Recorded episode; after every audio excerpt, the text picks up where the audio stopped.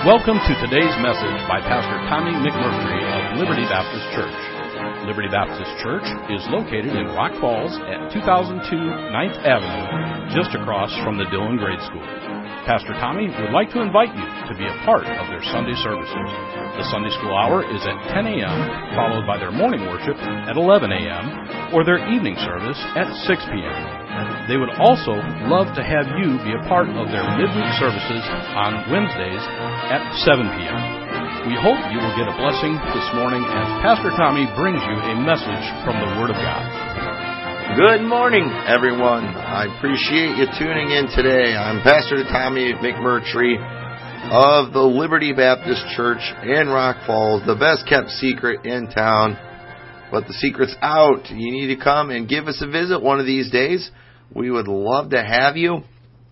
And this morning, I hope you will bear with me. I am struggling in the vocal cords a little bit. I've had a cold the last week, and if I sound mean and grumpy today, I'm not mean and I'm not grumpy. It's just my throat's all messed up. So I hope you will bear with me today, but I appreciate you listening and really hope to be a help to you. And right now, what I want to do, uh, we're going to do a little bit of Bible trivia. All right, we're going to do some Bible trivia real quick instead of the usual jokes that I like to tell in the morning. And so let's see how good you are on your Bible trivia. So here we go. What kind of man was Boaz before he was married? Answer: ruthless. yeah, actually, these are jokes, um, but uh, they're in the forms of questions. How about this one?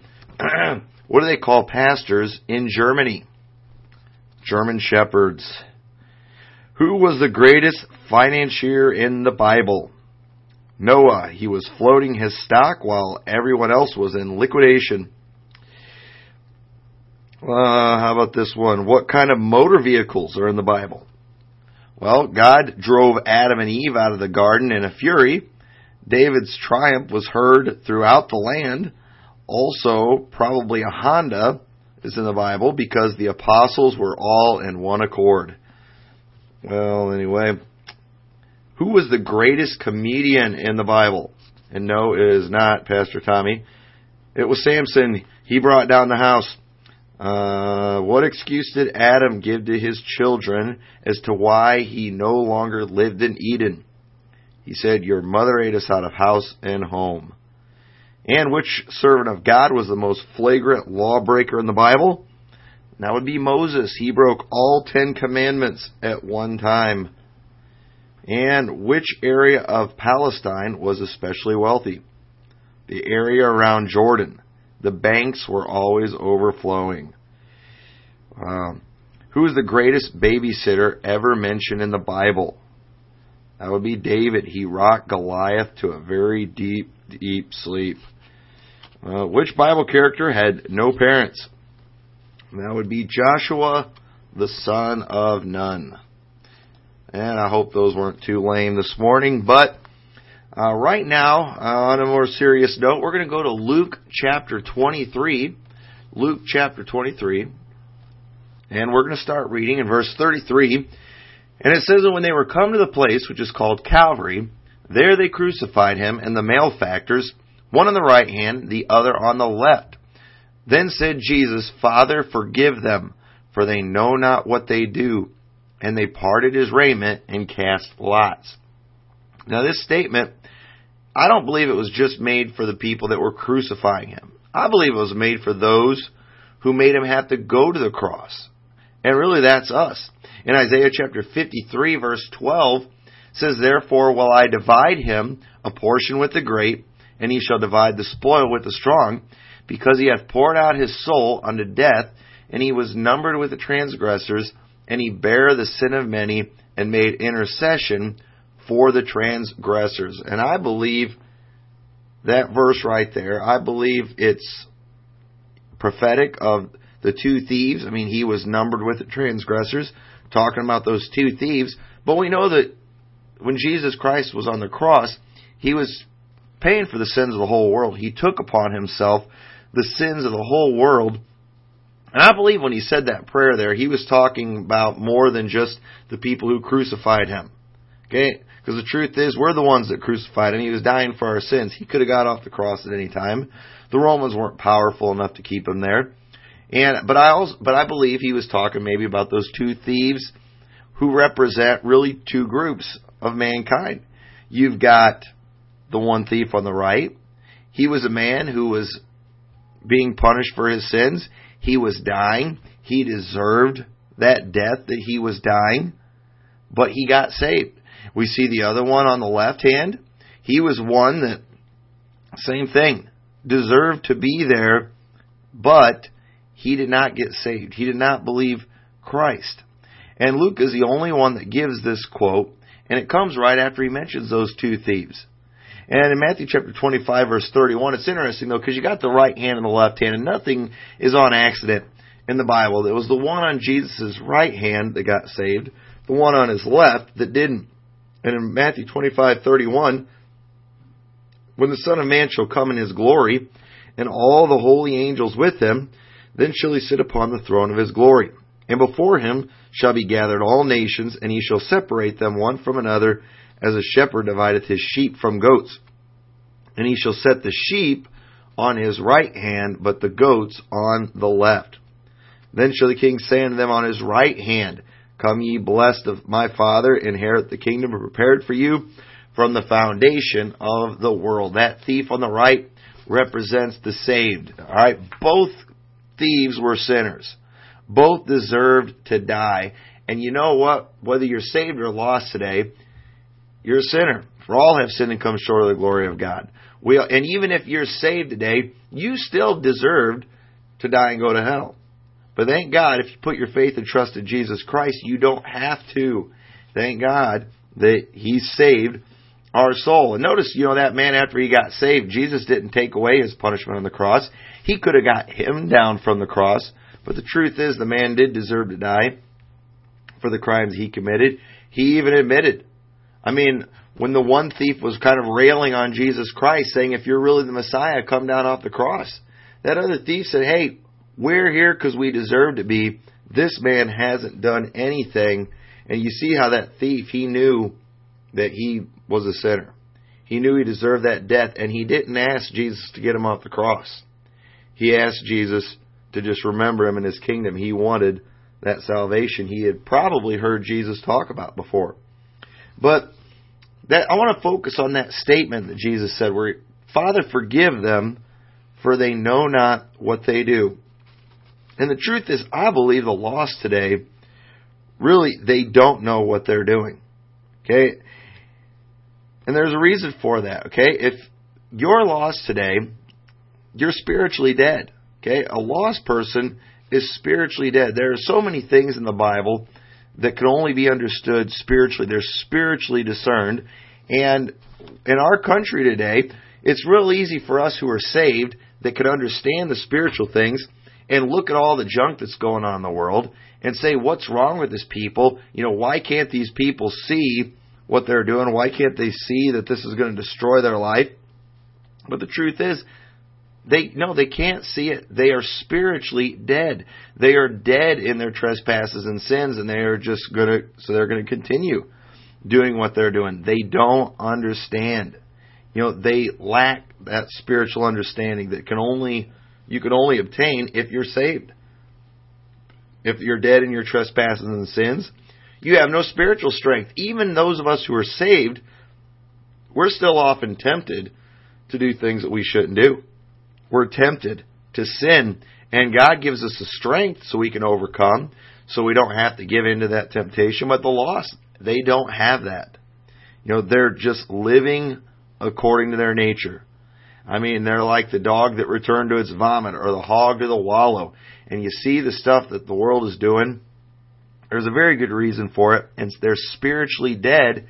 They don't know what they're doing. And that's what Jesus said on the cross. Father, forgive them, for they know not what they do. And I think it's interesting that he prayed that because Jesus Christ, the fa- very fact that he came and lived on earth as a man, it gave him that ability to see what it's like for us. He was tempted in all points as we are, yet without sin. Okay, there was a difference between Jesus Christ and us. We sin, he never did, but at the same time, because he lived on earth as a man, he he does know what we go through, and there's no excuse for it. Okay, we have no excuse to sin, but Jesus Christ, he loved us so much. He wanted us to be able to go to heaven anyway, so he paid for our sins and asked God to forgive us. And the only reason we get forgiveness from God is for Jesus Christ's sake. It's for his sake. God forgives us of our sins on behalf of Jesus Christ because he wants to save us. And what an amazing thing that is. But the lost they live according to their nature. And I know the question that comes up many times is, well, what about all these people that are out there who are lost, who don't claim to be Christians, but are really good people? Okay, what about those? And the truth is, there's a lot of goodness that you can see in people that's there, I think a lot of times because there's still a lot of biblical principles that are practiced in our culture. Okay? I mean, there are certain things, even people who aren't saved and never go to church, you know, they understand, you know, you ought to be forgiving. Okay? We've got, we've still got some of that ingrained in our culture. We didn't come from the eye for an eye and a tooth for a tooth culture. And so people understand that a little bit. You know, there's, uh, you know, they know you shouldn't take things that don't belong to you. They know you shouldn't kill other people. You know, they we've still got some of that in our culture where even lost people know you shouldn't do some of those things. Okay? And they'll even, you know, do things like being giving and generosity. There's lost people that are very generous. Sometimes they're more generous than Christian people. But you know, this type of goodness that we talk, what we're talking about right here, did you know that it is still sinful in the eyes of God? Isaiah 64 6 says, All our righteousness is, are as filthy rags. That's how it is to God. Excuse me. Our attempt at goodness does not impress God one bit. I mean, it's easy to impress other people. I am easily impressed. I've been impressed many times by people but God is not impressed with our goodness. That's why salvation is our only hope. I mean, on your best day, you still deserved to die and go to hell. But Jesus Christ forgave you. He, he loved you. He paid for your sins. He prayed to God the Father and said, Father, forgive them for they know not what they do. And that includes you too, even on your best day. You don't even realize just how sinful you really are. We are all sinners. But you know, as saved people though, you know, a lot of times I think we're the ones that really upset God. Because the, once again, the lost, they don't know what they're doing. But saved people, okay, now that you're saved, we do know what we're doing. Okay? We don't have any excuses. Okay? And it's sad how many people today, they can't handle going to churches where preachers get up and preach against sin, where they get up and they name sins and they get specific and point a finger at the crowd and say, you shouldn't do that. You know, the Bible says, thou shalt not, thus saith the Lord. It's amazing how many people who claim to be Christians can't handle that. There's something wrong with that. Okay, as believers, as saved people, we ought to understand that sin is a big deal if you don't get that, okay, if you're one of these Christians out there that can't handle hard preaching, that can't stand when your sin gets named from the pulpit, let me ask you a question. Why did you think you needed to get saved in the first place? I mean, if you don't think your sin's that big of a deal, I mean, if you think it's okay to go boozing it up on the weekend, you think it's okay to, you know, curse and swear and do all that junk people do, why in the world did you get saved in the first place? I mean, what was the point? Was it just something you could check off your list, you know, just to cover all your bases, try all the ways of getting into heaven? It's crazy how many people today who call themselves Christians won't allow their preachers to preach against sin. I mean, they'll get mad at him if he gets too specific, if he gets too hard. And listen, for a believer, we ought to encourage that. We ought to invite that. We ought to want to get convicted when we go to church. I mean, but we have no excuse to continue sinning. We need to be reminded, okay? We have that sin nature. We still have the sin nature even if we're saved, but we now now we know better. We know better. And we have the ability to get victory that the lost doesn't have. 1 Corinthians 10:13 There hath no temptation taken you, but such as is common to man. But God is faithful, who will not suffer you to be tempted above that you're able, but will with the temptation also make a way to escape, that you may be able to bear it. There is always a way out of sinning. I know people always, well, you know, what if this happened? You know, they're always coming up with these scenarios where you have to sin. You know, you know, you believe it's wrong to steal. Well, yeah, I believe it's wrong to steal. Well, what if your children were going to starve to death if you didn't steal some food for them? Now, I'm not going to tell you that there will never come a day where you might feel like you need to steal in order to survive. But you know what the Bible says? God will always make a way of escape that you may be able to bear it. You never have to sin. There is no excuse for us to sin. There is a way out. People are like, oh, you know, I have no choice. I can't do it. You know, this is the rules. You know, they, I, I got to follow these rules. This is what the government says we have to do. Listen, there's never an excuse to sin. They tried to tell Daniel you couldn't pray three times a day. That's what the government said. What did he do? He prayed anyway. And what they do to him? They threw him in a lion's den. But did it hurt him? No, it didn't. Tried it with Shadrach, Meshach, and Abednego. Government said, you gotta worship the image. They didn't do it. What the government do? They threw him in a furnace. What that accomplish? Absolutely nothing. You know, you never have to sin. Okay? There's always a way to escape. And if you're saved, you know what you're doing. Okay? And we need to be reminded of the seriousness of sin. We don't need to be grieving the Holy Spirit. The Holy Spirit that dwells inside of us, the Holy Spirit that seals us into the day of redemption. We don't want to, we do not want to grieve the Holy Spirit. We need to stay away from sin. And I believe we displease God even when we sin a lot more than lost people who have no clue what they're doing, who have no idea what's going on, who are just wandering through life aimlessly, dead in their trespasses and sins, like a zombie, basically, a spiritual zombie. They have no, they have no idea what they're doing. They're just going according to their nature. And thank God that you know He is merciful. He doesn't just go striking everybody down all the time. I mean, He's wanting us to come to repentance. It's not His will that any should perish, but that all should come to repentance. And He gives us chance after chance. And you know, even though we're not innocent, we still can have mercy. See, none of us are innocent of sin, but God is merciful. And I and as Christians, okay, yes, we still sin sometimes, but God is still merciful to us. Well, Hebrews chapter 4 verse 15 says, For we have not an high priest, which cannot be touched with the feeling of our infirmities, but was in all points tempted like as we are, yet without sin. Let us therefore come boldly unto the throne of grace, that we may obtain mercy and find grace to help in time of need. What a wonderful passage that is. We can boldly approach the throne of grace.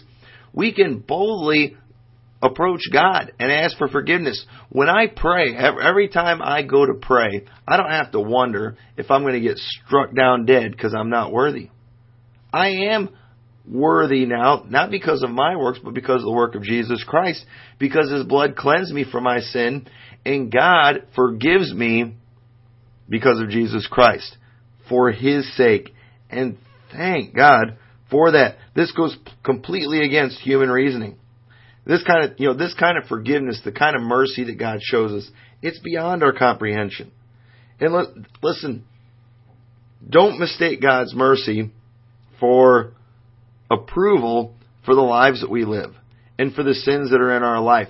Many times it's like God blesses people even when they don't deserve it, and so they think, well, God must not have a problem with the sin that's in my life. No, He has a problem with it. He's grieved by it. He's bothered by it, but He's He's just a merciful God, and we shouldn't take advantage of that. You know, the Apostle Paul said, you know, what shall we continue in sin that grace may abound? God forbid. You know, how should we that are dead to sin live any longer therein? And just because Jesus understands what we're going through, just because he understands what causes us to sin, it doesn't mean he's okay with it. He's not okay with it. And here's another very important thing too that you need to understand. When you got saved, the blood of Christ cleansed you from your sins. You're going to heaven no matter what. You couldn't go to hell if you wanted to. And I know that ruffles the feathers of the crowd that believe you can lose your salvation, but they just need to read their Bible and they'll get over it. But listen, if you're saved, you cannot lose your salvation. You will never go to hell. But listen, the laws of sowing and reaping still apply in this life. Okay? But God still loves us and is merciful by letting us keep our salvation and He continues to bless us.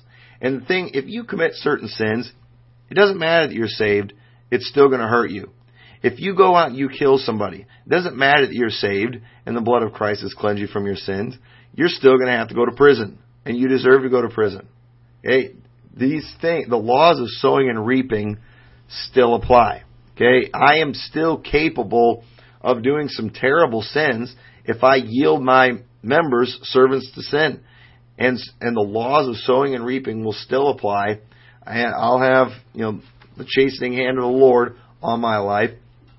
But the laws, we always need to remember that the laws of sowing and reaping still apply. Many times people think God's forgiven me of my sins, therefore I should never have any consequences. Sorry, the consequences are still going to be there. You know, you can go out tomorrow and you can go gamble your life savings away at Las Vegas and you can go to God after that and ask Him to forgive you of gambling all your money away. And you know what? He'll forgive you, but you'll still be broke. God will not be obligated to bail you out of that situation. He'll forgive you for it. You're still going to go to heaven, but you're going to have a rough road financially ahead of you because of what you did. Very important thing to remember. In Galatians 6 7, I believe this applies to the saved as well as the lost. It says, Be not deceived. God is not mocked. For whatsoever a man soweth, that shall he also reap. For he that soweth to the flesh shall of the flesh reap corruption, but he that soweth to the Spirit shall of the Spirit reap life everlasting. Listen, you never want to mess with sin. You never want to mess with sin. It's always going to get you in trouble. It's always going to be worse than you thought it was. You're always going to regret it. It's always going to displease God. And but thank God He's still merciful to us. He still forgives us. We don't deserve it one bit. But I, I love those words that Jesus said in the cross. Father, forgive them, for they know not what they do. That love that He has for us is something that I can't describe, I can't put into words. It's something that we can't fully comprehend. But understand, while the lost are going to continue to be doing the things that lost people do, while they're still going to be living like animals and doing all the vile things they do, if you're saved today, you have you have no excuse. Okay, yes, God's still going to love you. He's still going to be merciful to you when you sin. But boy, we ought to do our best to try to just give something back. Just to show God we appreciate that salvation that He gave us. And listen, if you do, you're not going to regret it. You have nothing to lose by being obedient to God. I mean, you only there's only gain with that, and I hope you'll do that. Thank you so much for listening today. I appreciate you putting up with my raspy voice today, and I hope this was a blessing to you. And I hope you'll be back next week as we bring you another message from the Word of God. Thank you for listening to the message this morning by Pastor Tommy McMurtry of Liberty Baptist Church in Rock Falls. We hope you were blessed and invite you to tune in next Sunday at 9:30 a.m. as Pastor Tommy brings you more truths from God's holy word. For more information about Liberty Baptist Church, visit their website at experience-liberty.com or you can email them at libertybc2011 at att.net.